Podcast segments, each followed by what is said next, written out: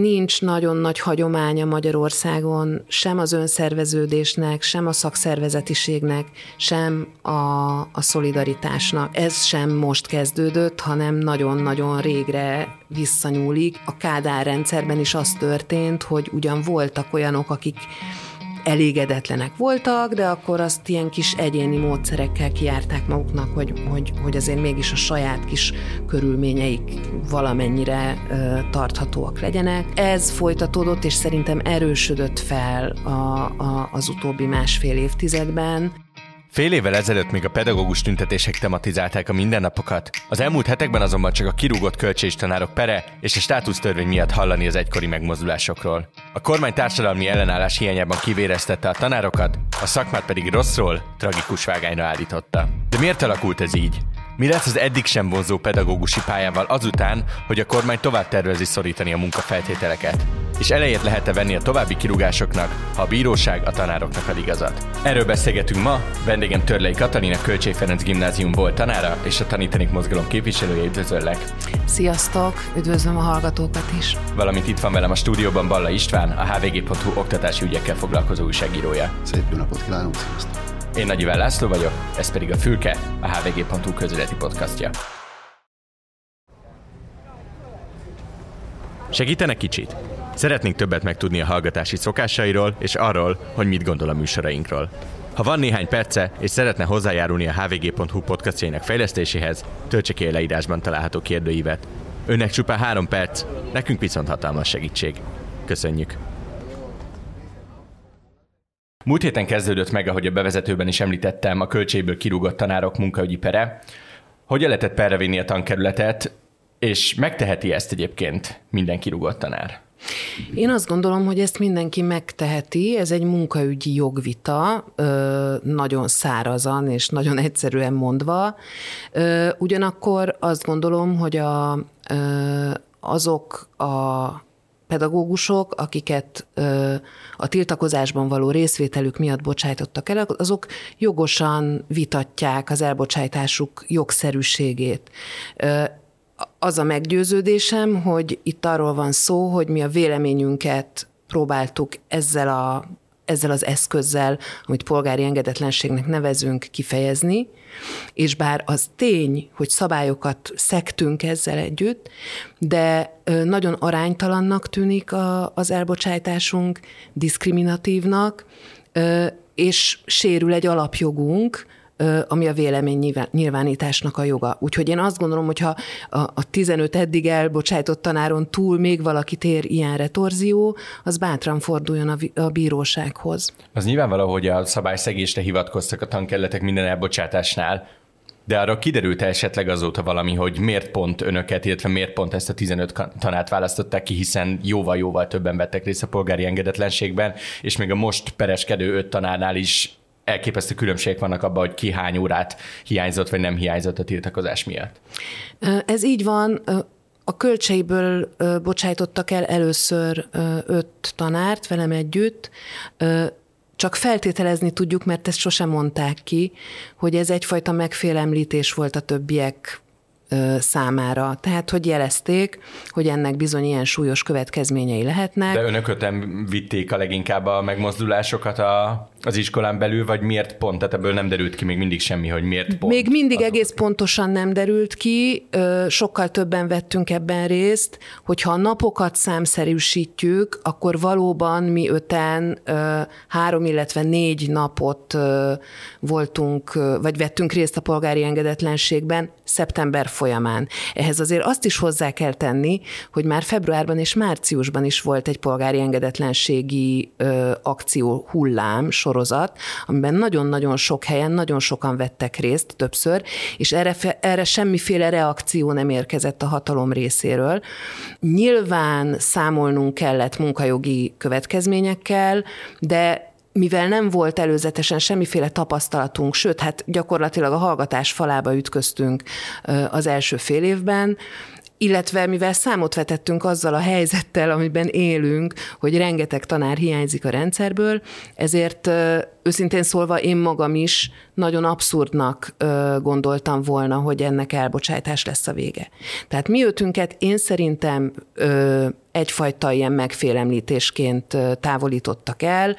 Nem lehet szerintem azt sem kizárni, hogy azért a Kölcsei Gimnázium, ami évek óta nagyon aktív az ellenállásban, az egyfajta szimbólumként jelent itt meg. Nem akarok szerénytelenkedni, vagy nem tudom, de hogy nyilván azt sem lehet ettől elválasztani, hogy, hogy én ott tanítottam, és évek óta nagyon aktívan kritizálom az oktatás irányítást. Tehát ez, ez az első öt, ez egy fenyegetés volt. Ami utána történt, az sokkal nehezebben értelmezhető. Ott aztán tényleg én nem tudom másnak minősíteni a, a november végén elbocsájtott további nyolc tanárnak a történetét, mint egyfajta tömegbelövésnek. Ott tényleg már nagyon sokan vettek részt ugyanilyen módon a tiltakozásban, teljesen logikátlan, hogy ki mennyi munka nem felvétel után került ebbe a helyzetbe. Szerintem náluk még sokkal inkább látszik az, hogy ez egyfajta bosszú, nyilván ott is van megfélemlítés, de, de a diszkriminatív volt az eljárásnak, az, az, az egészen nyilvánvaló az ő esetükben. Ez annál is inkább értetetlen, mert ha jól tudom, van olyan tanár, akinek nulla meg nem tartott órája volt, és van, akinek meg 19, meg 20 valahány, meg akár még talán több is, hogy ezt, e, e, a per maga, az most miről szól? Arról, hogy nem tartottak órát? Vagy Egyelőre nem tudom pontosan, hogy miről fog érdemben szólni a per. Nagyon sok megvizsgálandó kérdés van a bírónk szerint is, aki egyébként nagyon pontosan és szakszerűen és minden részletre odafigyelve vezeti a tárgyalást. A mi perünk jelenleg, de a másik két per is, mert három per folyik most párhuzamosan. Egyelőre az úgynevezett perfelvételi szakaszban van, ahol a felperesek, tehát a tankerületeket beper megfelelő tanárok személyes meghallgatása történt meg, illetve volt már olyan per is, ahol a tankerület képviselőjét is meghallgatták. Aztán ezután következnek azok a kérdések, amelyek nagyon sok területről érkeznek be, és azt hiszem, hogy ez a, a bíróságnak és a, az ügyeket tárgyaló három bírónak is komoly kihívás, vagy egy érdekes szakmai feladat lehet, mert nem nagyon van precedens ilyen jellegű eljárásra. Itt ha jól tartunk. Ha jól tudjuk, pertársaságként önök öten, a, a, Igen. ti öten a kölcsei kirúgott tanárok, közösen nyújtottátok be a pert. Igen, így van. De, de ettől, még, cél? ettől még külön-külön bírálják az ügyeinket, hmm. de valóban egy pertársaságban indítunk, és egy ügy a, a miénk, a költségisek ügye, és valóban, ahogy mondtad is, nagyon sokféle itt is a, az egyes tanároknak a helyzete. Van olyan, aki nagyon kevés órát, vagy akár egyetlen egy órát sem mulasztott, van olyan tanárnő, aki pár órát mulasztott, és már közel 40 éve dolgozott. Én magam 9 órát mulasztottam, 23 év munkaviszony után.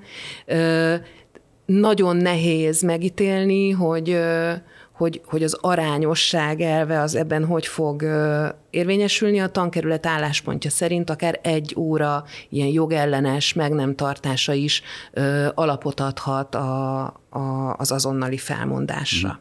Mi a per célja? Mi, mi lenne a legkedvezőbb ítélet számatukra?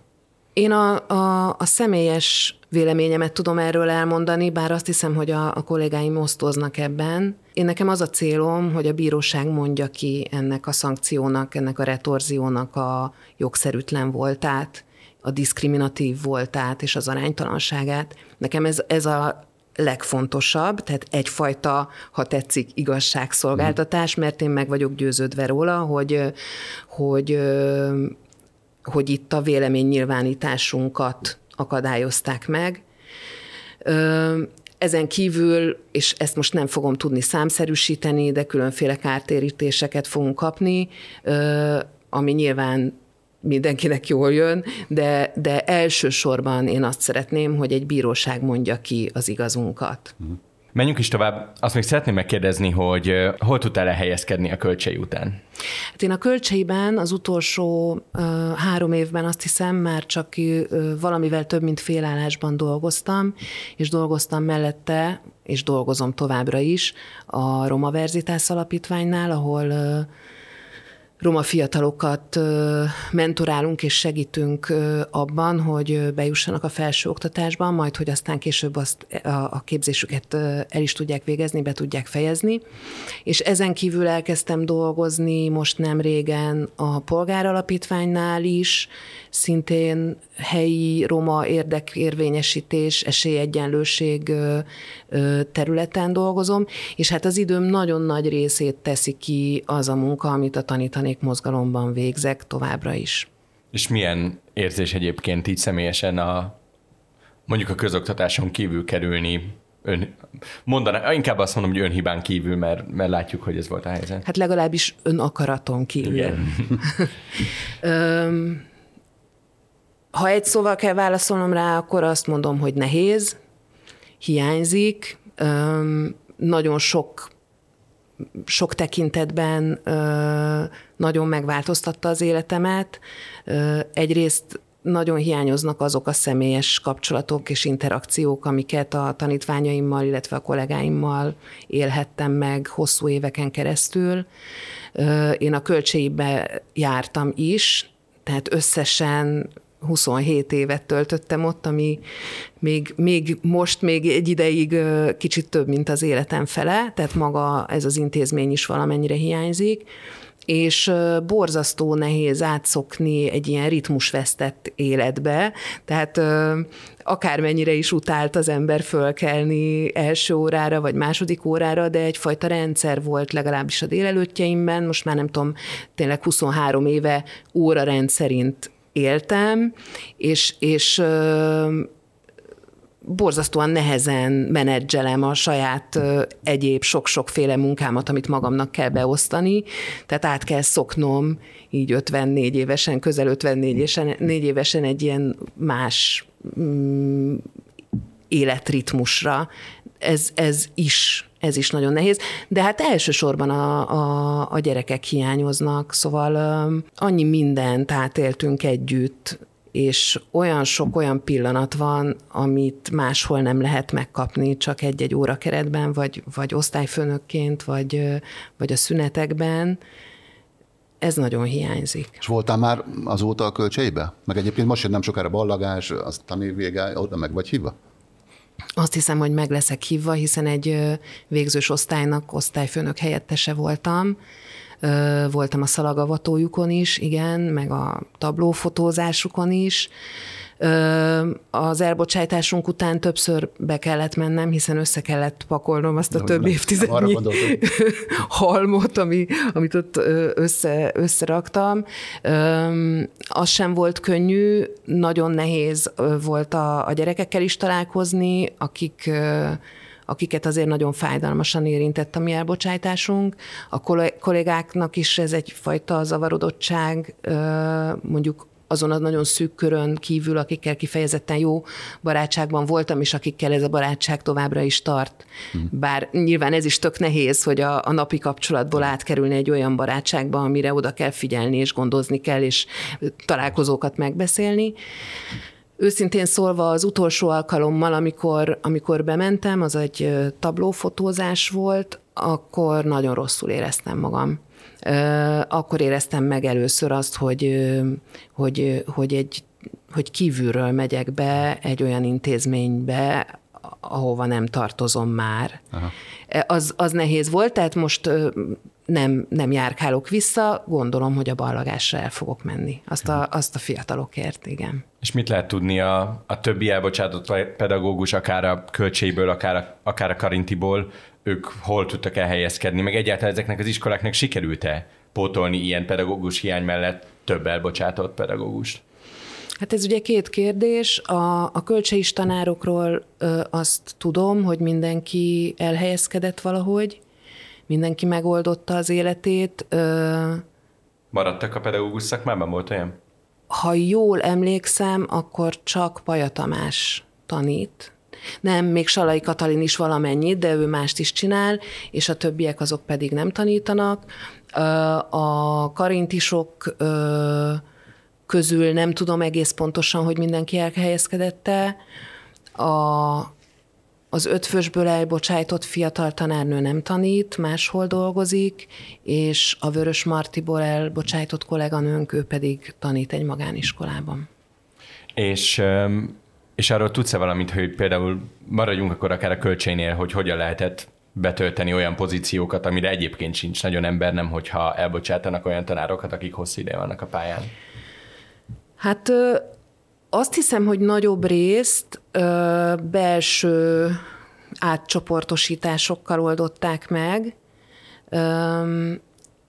Talán matek tanárt sikerült valamilyen szinten találni, de például az én óráimat azt kollégáim vonták össze, tehát mondjuk nulladikban három csoportban szoktunk dolgozni, és akkor az én csoportomat a másik két kolléganő szét ö, dobta, és így dolgoznak, ami hát ugye nekik is egy ö, teher növekedés, és a, a, a gyerekeknek meg ugye nem mindegy, hogy 11-en vannak egy csoportban, Persze. vagy 17-en. Ö, van olyan csoportom is, az érettségiző csoportom, amit a másik ö, kolléganőm vett át, és az ő csoportját valaki más. Tehát ilyen belső ö, belső átcsoportosítások történtek. Azt hiszem, hogy ez a magyarosoknál is elég nagy tehernövekedést jelent most, tehát hogy nem, nem lett ott új kollega. Azt hiszem, hogy ugyanilyen probléma van egyébként a Karintiban is, ahol hát tényleg, mint ahogy nálunk is nagyon nehéz mondjuk ö, ö, matematikát franciául tanító kollégát találni, ott meg ö, földrajzot idegen nyelven ö, tanító kollégát, azt nem, nem találnak csak hmm. úgy ö, a piacon hip-hop, tehát hogy ott is szerintem ilyen nehézségek vannak, de, de arról nem tudok egészen pontos információkat. Csak egy villámkérdés, hogyha nyer, tehát hogyha kedvezően ítéli meg a bíróság ezt a pert, akkor visszamentek tanítani? Tehát hogyha azt mondja ki, hogy visszamehettek, és adtatok el már a döntést. Ki mondhatja ezt egyáltalán? nem kértük a visszahelyezésünket. Tehát az, az lehetett volna egy opció, hogy kérjük a visszahelyezésünket, akkor, akkor kötelező módon visszahelyeznek a, az állásunkba, mintha meg se szakadt volna a közalkalmazotti jogviszonyunk, de ezt azért nem kértük több okból. Egyrészt ki tudja, meddig tart ez a per.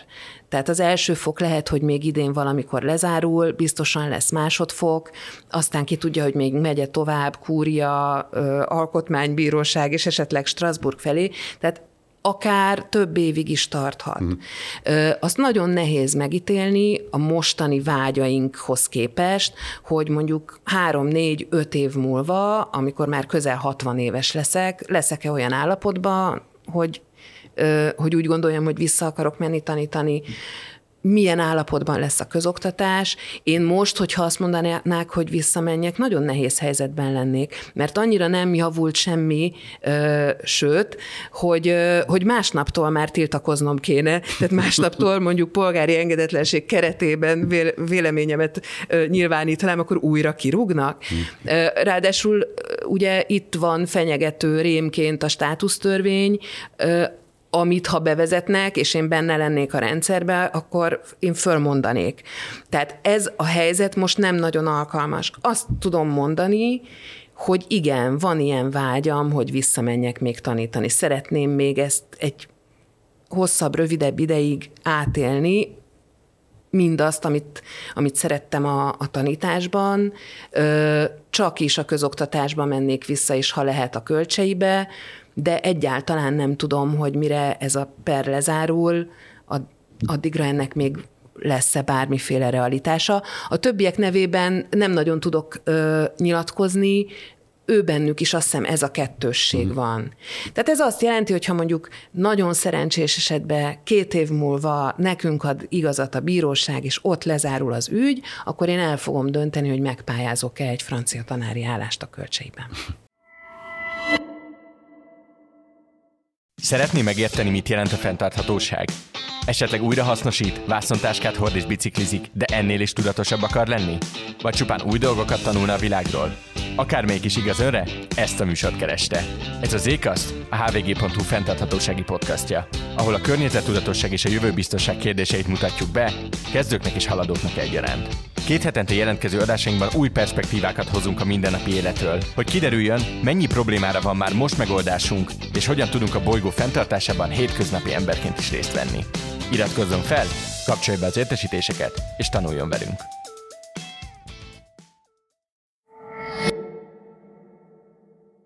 A státusztörvényre még visszatérünk később, viszont van még egy téma, amit addig felhoznék. Ugye mostanra azért nagyjából az látszik, hogy a nagyszabású tanársztrájkok és tüntetések sajnos mondhatjuk, hogy lecsengtek. Ezt hogyan lehet feldolgozni? Hát egyrészt azért szeretném jelezni, hogy április 24-ére országos sztrájkot hirdettek a, a szakszervezetek, és azért ebben a hangulatban, ahol e, e, ez a státusztörvény egyre világosabban látszik mindenki számára, hogy mi mindent hoz és mennyire negatív dolgokat hoz mindazok életében, akik a közoktatásban, és egyébként már nem csak a közoktatásban, hanem magániskolákban, egyházi intézményekben dolgoznak és tanulnak. Ezért azt gondolom, hogy április 24-ére azért várható mind sztrájk, mind akár azt kísérő szimbolikus, performatív események. Hogy hogy feldolgozható ez? Ugye valóban ez nagyon jogos ez a kérdés nekem, mert hogy a, a, a tanítanékon belül is, meg egyáltalán a tanítanékra, ha gondolunk, akkor nagyon nagy szerepe volt a mi, mi munkánkban a, a különféle tüntetések, radikális utcai akciók, és, és a polgári engedetlenség szervezésének, és ez engem személyesen is nagyon érint, mert én, én főleg ezt a vonalat vittem. Első körben azt tudom mondani, hogy, hogy, hogy hát nagyon nehéz, mert, mert, mert van bennem egy csalódottság nyilvánvalóan, ugyanakkor az a motor, ami engem hajt előre, az, az nem szűnt meg. Tehát azt sokszor elmondtam már, hogy az egész részvételem ebben a mozgalomban, ez egyfajta lelk, lelkiismereti kérdés. Ez a, ez a morális töltet, ez nem szűnt meg, tehát viszem tovább.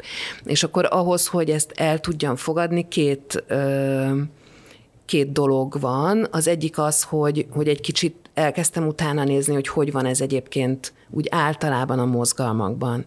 És hát azt kell látni, hogy a mozgalmaknak van egy dinamikájuk. Tehát ö, egészen természetes az, hogy egy-egy felfokozott időszak után jön egy elcsendesedés, vagy akár egy bezuhanás, ö, és ettől a szakirodalom szerint nem szabad megrémülni, mert majd jön egy újabb pillanat. Én inkább abba szoktam belekapaszkodni, hogy az, ami 2022-ben történt, az azért nagyon kivételes volt. Általában van egy, egy kiemelkedő politikai pillanat, amikor megtörténnek a dolgok. E, ezt a politikai pillanatot 2022-ben hosszú hónapokon keresztül ki lehetett tartani, ez elég kivételes, és egyébként is születtek kivételes eredményei ennek a ennek a 2022-es évnek, talán majd erre visszatérek. És a másik dolog, amiben bele lehet kapaszkodni, az az, hogy az elcsendesedő időszakot valahogy meg kell próbálni értelmesen eltölteni.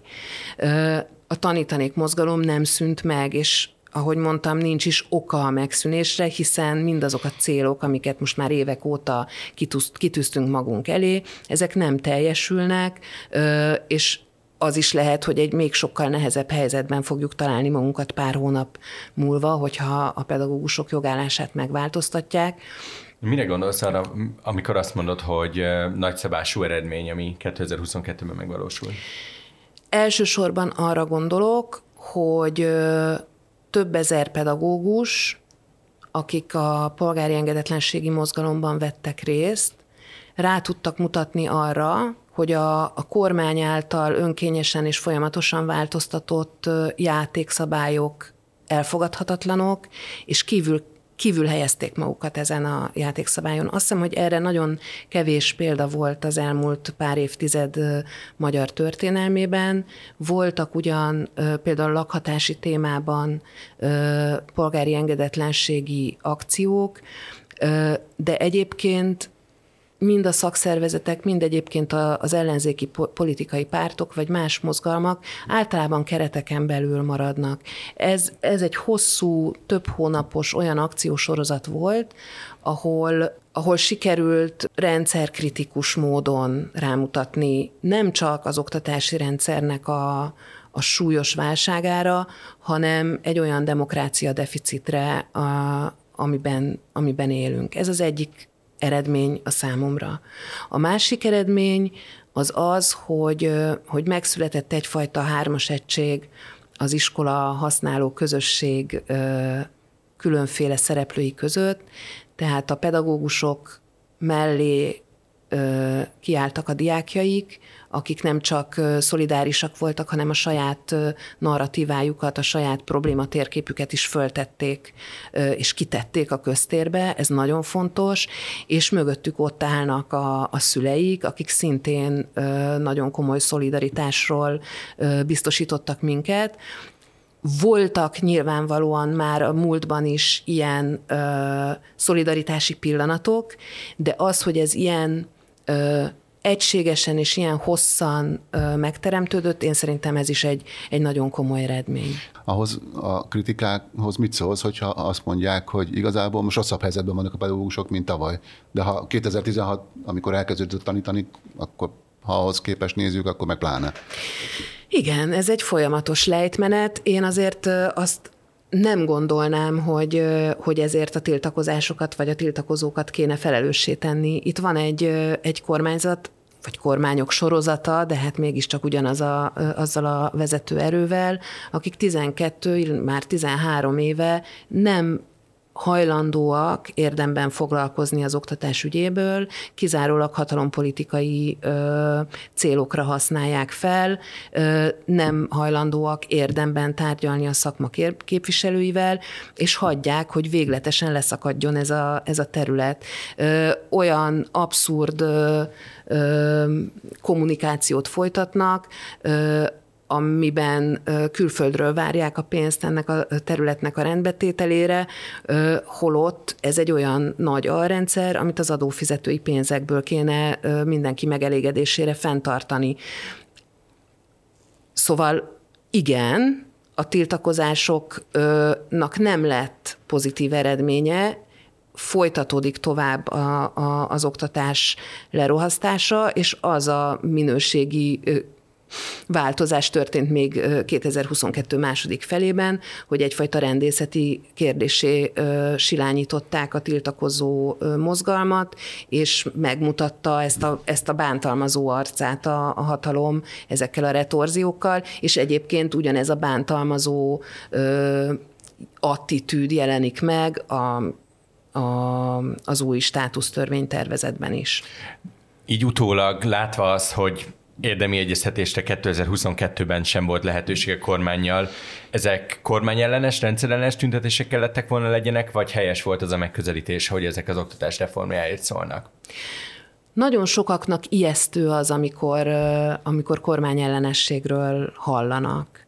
Valóban itt van több tíz, ezer, több mint százezer pedagógus, aki érintett, és egyáltalán nem egységesek, homogének ők politikai hovatartozásukat illetően, még akkor is, hogyha vannak olyan szakmai pontok, vagy az élet körülményeiket, munkakörülményeiket illető pontok, amiben azért nagyon nagy a, a, az egyetértés. Azoknak, akik azzal szembesülnek most már hosszú évek óta, hogy bárki, aki kritikát fogalmaz meg, az, azt beszorítja a hatalom egyfajta pártpolitikai küzdőtérre, azoknak ez ijesztő lehet. De visszatérek arra, amit eredményként én azért föl, fölsoroltam, és nem is kormányellenesnek, hanem rendszerkritikusnak nevezném azért azt, amit a polgári engedetlenségben résztvevők tettek és, és felmutattak, és nem szabadna szerintem egyébként a kormány ellenességtől sem megijedni, pontosan azért, amit, amit mondok. Itt egy 12 éve regnáló kormány sorozatról van szó, nekik ez a dolguk, hogy jól működtessenek rendszereket, nem jól működtetik. Akkor mégis kit kritizáljak? Ha nem őket. Tehát most már nem tudok másra mutogatni, aki hibás volt. Nem vitatom azt, hogy 2010 előtt is voltak súlyos problémák az oktatási rendszerünkben. A, a mostani problémáknak a gyökerei visszanyúlnak egész messzire, de hát 12 évük volt lehetett volna nagyon komoly szakemberekkel elkezdeni együtt, együtt dolgozni, ö, olyan irányba mozdítani ezt a nagyon lassan mozduló ö, hajót, ami egy kicsit a modernizálás, a korszerűség és az igényeknek megfelelőbb dolgok felé mutat. Ez nem történt meg. Akkor mégis kit kritizáljak? Ez világos, és még felhoznám, van egy kollégámnak egy nagyon szemléletes hasonlata mindarról, ami tavaly össze történt a pedagógus tüntetések nyomán, hogy, hogy most mindenki képzelje el, hogy mi lenne Franciaországban, hogyha ha kirúgnának nyolc pedagógust egy nap alatt. A kérdésem igazából az, hogy, hogy van-e bármilyen megfejtésed arra, hogy miért nem sikerült társadalmi szolidaritást építeni egy olyan ügyjel, ami, ami hát teljesen elementáris egy társadalomban a közoktatás, vagy, vagy miért nem lehetett bármiféle szolidaritást építeni más kárvalótjaival a rendszernek, legyenek szó itt a katásokról, orvosokról, LMBTQ közösségről, vagy bárkiről, akit így az elmúlt belátható múltban ö, magára haragított a rendszer. Hol volt a szolidaritás, és milyennek a, a kulcsa, hogy, hogy lehessen esetleg? Hát azt hiszem, hogy ide nem is én kellenék, hanem egy szociálpszichológus, vagy egy történész, politológus, de azért vannak gondolataim erről. Azt hiszem, hogy hogy nincs nagyon nagy hagyománya Magyarországon sem az önszerveződésnek, sem a szakszervezetiségnek, sem a, a szolidaritásnak. Ez sem most kezdődött, hanem nagyon-nagyon régre visszanyúlik. A Kádár rendszerben is az történt, hogy ugyan voltak olyanok, akik elégedetlenek voltak, de akkor azt ilyen kis egyéni módszerekkel kiárták maguknak, hogy, hogy, hogy azért mégis a saját kis körülményeik valamennyire ö, tarthatóak legyenek. Ez folytatódott, és szerintem erősödött fel a, a, az utóbbi másfél évtizedben. Ö, ahelyett, hogy emberek együtt, szolidárisan állnának bele ügyekbe, inkább azt az individuális utat választják, ahol megoldják a saját problémáikat, aki ezt megteheti.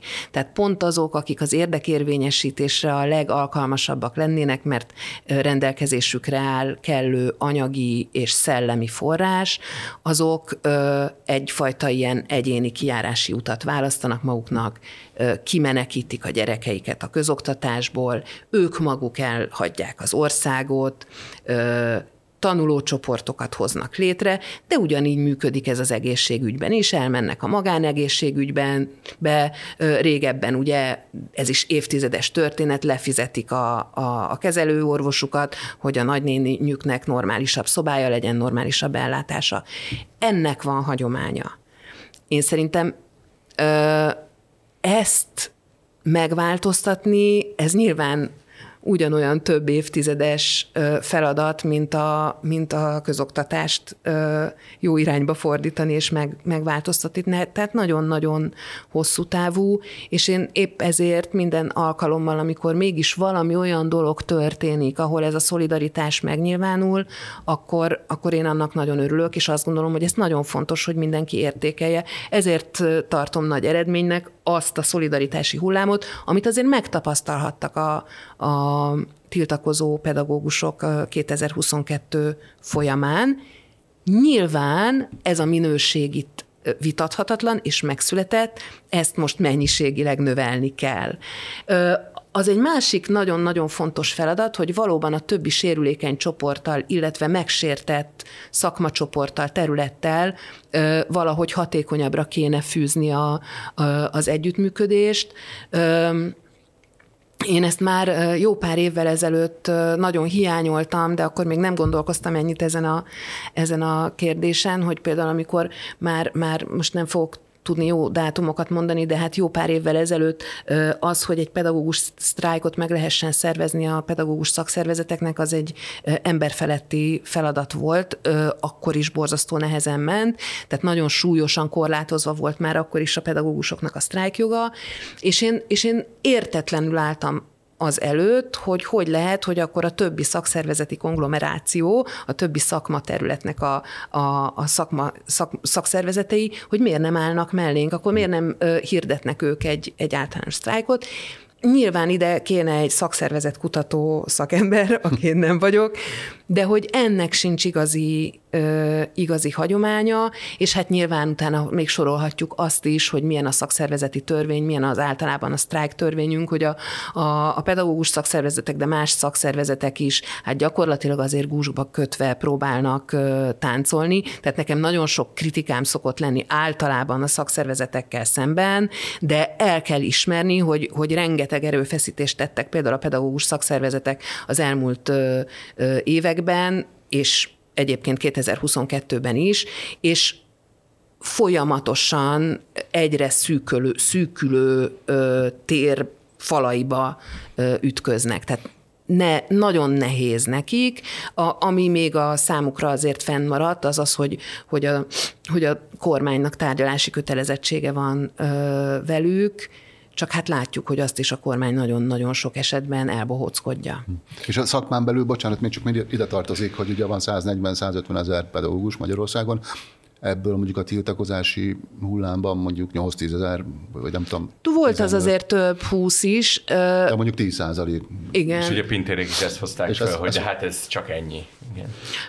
Itt is szerintem két, két dolog van. Egyrészt igen, vannak olyanok, a pedagógusok között is, akik tök közömbösek, vagy nem érdekli őket, vagy már csak megúszni akarnak. Ez egész biztos, hogy így van.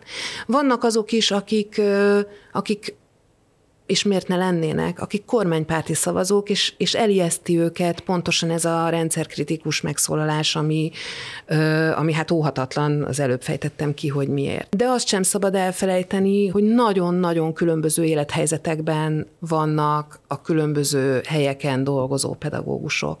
Tehát az, amit én megengedhetek magamnak itt Budapest belvárosában, pontosan tudva, hogy egzisztenciálisan nem kerülök válságba, hogy a gyerekeimet nem fogják emiatt zaklatni, hogy az unokaöcsém nem fog elveszteni a helyi döbröginél a, a, az állását, mert itt nincs helyi döbrögi, ez egyáltalán nem érvényes mondjuk egy kisvárosi ö, környezetben, vagy egy, egy, egy, egy faluban dolgozó pedagógusra, sokkal kitettebb helyzetben vannak, és lehet, hogy nem is a saját egzisztenciájukat féltik, hanem a, hanem a környezetükét. Arról, arról is szerintem muszáj beszélni, erről más tekintetben már sokszor esett szó, hogy a, a pedagógusoknak az átlag életkora az 50 év fölötti. Most valaki, aki 40 éve dolgozik, és még két éve van a nyugdíjig, nem biztos, hogy elkezd ugrálni, és egy új karrierbe akar fogni. Ö, fáradt, be akarja fejezni, ö, és ez teljesen megérthető. A jövedelmi viszonyok azok olyanok, hogy ö, hogy a legkisebb kis juttatás is nagyon sokat számít. Mondjuk valaki, akik szolgálati lakásban él, az nem fogja kockáztatni azt, hogy azt az, elvesz, az elveszen.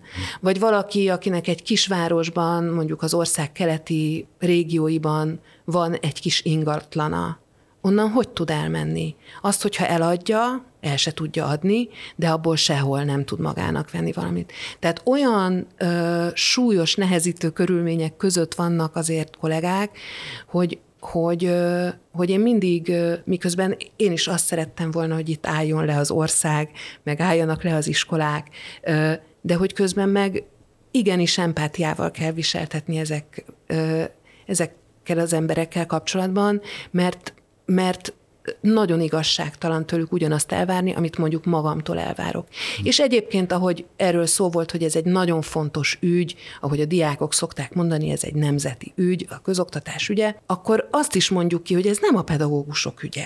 Nem, nem a pedagógusoktól kell meg elvárni, hogy ezt az egészet megoldják. Tessék a szülői társadalomnak és a szélesebb társadalomnak ö, felébredni, és melléjük állni, és kikövetelni. A, a, a szülői, csak, ha csak a szülőket nézünk, nézzük, az egy óriási választói tömeg. És azok, akik esetleg nem szülők még, de felismerik az oktatásnak a, a, a fontosságát vállalkozóként, munkáltatóként, vagy egyel, egyszerűen csak állampolgárként, azoknak is ö, ki kéne állni. Ami ebben egyébként a pedagógusoknak feladata lehet, illetve azoknak a szervezeteknek, mint a szakszervezetek, vagy a tanítanék, vagy a, a, az alulról szerveződő, szerveződő egyéb szervezetek, az az, hogy ezt a fajta társadalmi edukációt el kell végezni. Ezért jövök el minden műsorba, ezért beszélek nagyon sokat, ezért megyek el fórumokra, ahova, ha lehet, nem csak pedagógusokat, hanem szülőket is várunk, mert, mert meg kell érteni mindenkinek azt, hogy, hogy mit jelent az, amikor azt mondjuk, hogy válság van. Nagyon érdekes, hogy milyen tévképzetek élnek még mindig a, a, a pedagógusok munkájával kapcsolatban, ö, és az is nagyon érdekes, hogy, hogy mennyire nem bár, bár az oktatásról, a közoktatásról beszélünk, de hogy azért nagyon sokan nem fogalmazzák meg még magukban, hogy mit várnak el az iskolától. És, és addig, amíg sokan elfogadják, hogy az iskola egyfajta gyerekmegőrző, addig nagyon nehéz lesz ebből, ebből kitörni. Mm. És az a baj, nem tudom mi, mondjuk az egészségügyhöz képest, ha nagyon rosszul megy az egészségügy, akkor halomra halnak az emberek, az elég hamar látszik. Az a az a probléma, amit a rossz oktatás, vagy a csak gyerek megőrzőként funkcionáló iskolarendszer óvodától egész a felnőtt képzésig okoz, az 10-15-20 év múlva fog jelentkezni. Most sokan csak azt látják, hogy a gyerek bemegy egy épületbe, igaz, hogy azért rá lehet nézni az épületek nagy részére, hogy hogy omlanak rá a gyerek fejére, de bemegy egy épületre, ott meleg van, igaz, hogy ezen a télen azért megtapasztalhattuk, hogy nincs is mindig meleg, ott kap enni, igaz, hogy hát olyat, amilyet, és aztán kijön onnan. És nem nagyon sokakban nem merül fel, hogy tartalmilag ott mi történik. Uh-huh. És, akkor, és akkor azt is hozzá kell tennem, hogy vannak olyan régiók az országban, ahol az a probléma, amit most így felfedeztek akár a nagyvárosok központjaiban is, hogy nincs ilyen tanár, nincs olyan tanár, nincs minőségi oktatás, vannak olyan régiók és iskolák, ahol ez egy évtizedes probléma. Tehát nem az van, hogy most nincs 9 hónapja fizikatanár, hanem 9 éve nincs, 19 éve nincs, 29 éve nincs. Mhm. Már most óriási a pedagógus hiány, 15 ezer, 16 ezer tanárról beszélnek a szakszervezetek, hogy annyi hiányzik a rendszerből, és most több ezer tanár jelentette be, hogy ha a státusz törvényt életbe léptetik, akkor felmondanak. Mikor lesz az, amikor már tényleg azt mondhatjuk, hogy összeomlott a közoktatás? Nem tudom. A 16 ezer is azt hiszem, hogy egy alulbecslés, mert abba a, a, egy csomó mindent nem vesznek figyelembe tehát hogy milyen túlterheléssel dolgoznak, meg milyen maszatolások vannak a szakszerű helyettesítések könyvelésével, stb. Mm. És valóban a mostani szándéknyilatkozatok szerint további 4-5 ezer pedagógus azonnali felmondása várható. Ugye ezt nagyon nehéz most még kiszámítani, mert, mert a státusztörvényt még nem terjesztették be, biztos lesz rajta egy kis maszatolás, egy kis csiszolás. Én ugyanakkor azt gondolom, hogy ez úgy, ahogy van, elfogadhatatlan. Tehát, hogy az, hogy nem extrém rossz lesz, hanem csak rettenetesen rossz, az ugye attól még nem teszi elfogadhatóbbá. Nyilván mindazok, akik nyugdíjba mehetnek, azok most hanyat homlok el, elmenekülnek nyugdíjba, tehát ez a 4-5 ezer, ez csak azok, akik még nem is ö, nyugdíjas korúak, és hát a legsúlyosabb probléma az az, hogy ettől aztán továbbra sem fognak jönni a fiatalok. Ami egyrészt a szakma megújulását akadályozza meg, másrészt pedig tovább fokozza a a tanárhiányt. Sokat gondolkoztunk ezen, amikor többször fölmerült a múlt év folyamán is az, hogy valahogy reprodukálni kéne azt, amit a rezidens orvosok tettek, tehát hogy letétbe helyezik a, a felmondásukat, és akkor, akkor próbáltunk kalkulációkat, több helyen próbáltak ezzel foglalkozni, kalkulációkat gyártani arra, hogy, hogy hány ilyen letétbe helyezett felmondás az, ami már kritikus tömeget képez, akkor arról volt szó, hogy minimum 15-20 ezer még pluszban. Tehát én attól tartok, hogy miközben a helyzet már most tragikus, és hogyha még elmegy 4-5 ezer ember, akkor tényleg helyenként kilukadnak a, a rendszerek, de budapesti elitiskolákban is lehet tudni, hogy heten, nyolcan tervezik egy-egy tantestületben a felmondásukat, ami teljes tagozatok, vagy, vagy egyáltalán az iskola normális működésének a, a megszűnését eredményezheti, de még szerintem az a látszat, ami most is már csak látszatként működik, tehát ez a látszat, ez fenntartható. Holott valóban most már nincsen minőségi oktatás a, az intézmények nagyon nagy részében, és amikor erről beszélek, akkor nem csak az általános iskolákról és gimnáziumokról beszélek, hanem az óvodákról is, mm. ahol rettenetesen súlyos a szakemberhiány, és a, az új előírások szerint már egyáltalán nem is kell szakembernek lenni egész nap a gyerekekkel, holott pontosan tudjuk, hogy egy, ez egy nagyon jól működő óvodai rendszer volt, kettő, ez alapozza meg aztán a továbbiakat, és, és, és az, az is egy téves képzé, kép, elképzelés, hogy a gyerekek oda bemennek, játszogatnak, kintáznak, aztán Persze. hazamennek, hanem ott egy őrületesen fontos szakmai alapozó munka folyik a játékon keresztül. És az óvodák is kezdenek ö, ö, hát kiürülni, nincs már szakember, Úgyhogy, de, amíg... szóval ne, de nem tudom, tehát nem tudok egy számot tenni hozzá, hmm. hogy, hogy, hogy hány tízezer tanárnak kéne most azonnal felállni ahhoz, hogy, hogy bedőljön úgy a rendszer, hogy, hogy azzal már kénytelen legyen a hatalom foglalkozni, és hát ráadásul nagyon megértem azokat a hangokat is, szülőket, diákokat, akik meg azt mondják, hogy de ő nekik ez az egy életük van. Ők most, most vannak ott, nekik most van szükségük azért legalább valamire.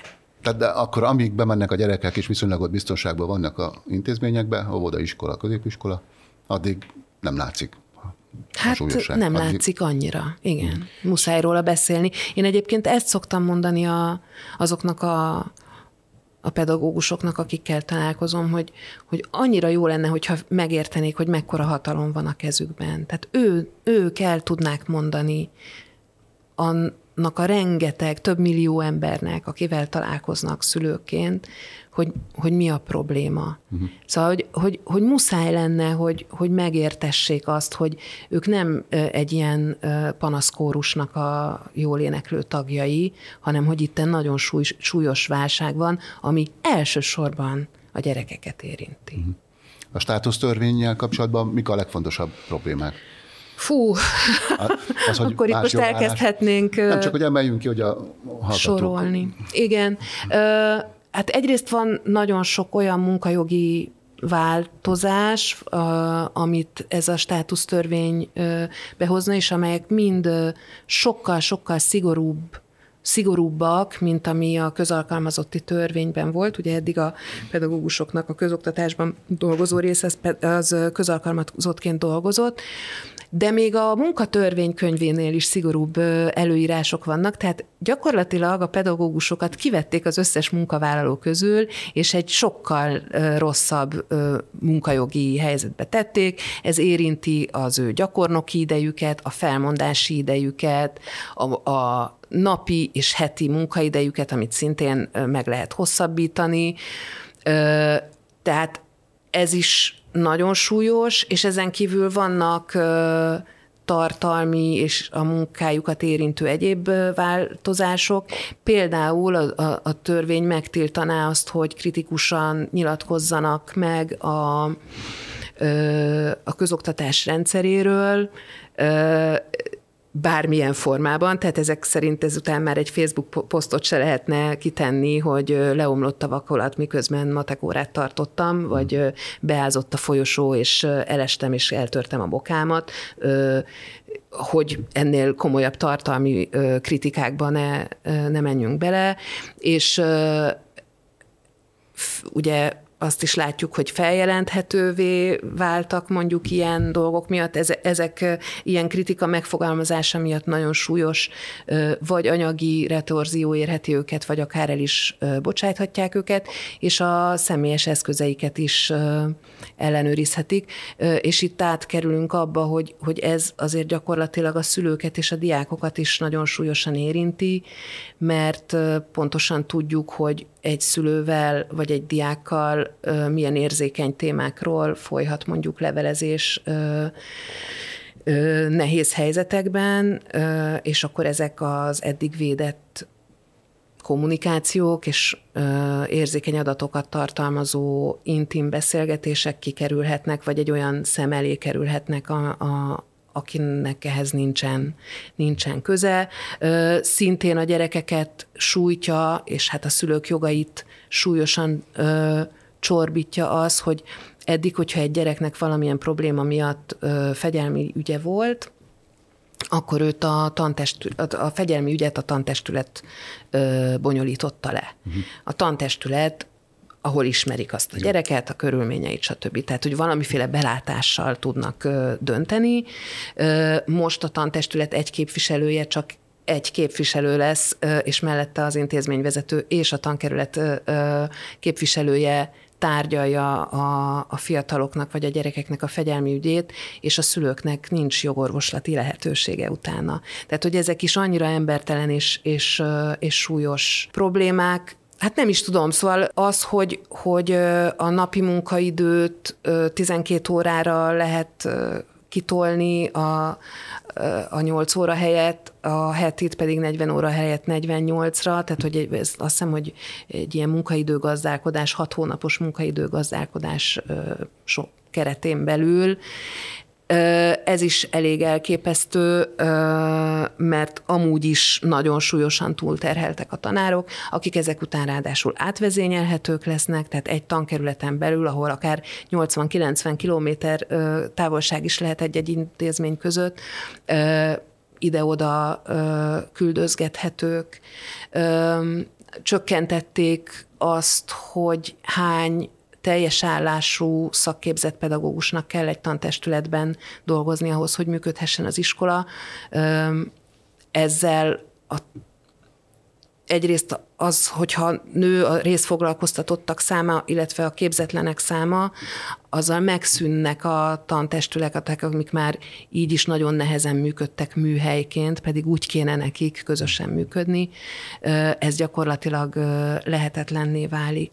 És mindazok a problémák, amik megakadályozták azt, hogy valóban közösségként dolgozzon egy iskola, és a helyi igényeknek megfelelve, átgondolva a pedagógiai programját próbáljon megfelelni, ez, ez teljesen szétforgácsolódik. És akkor ehhez jön, rá, jön még hozzá a teljesítményértékelési rendszer, ami szintén azt segíti elő, hogy hogy, hogy mindenki csak magával foglalkozzon, és a másikban ellenséget lásson, ahelyett, hogy közös, közösségként dolgoznának.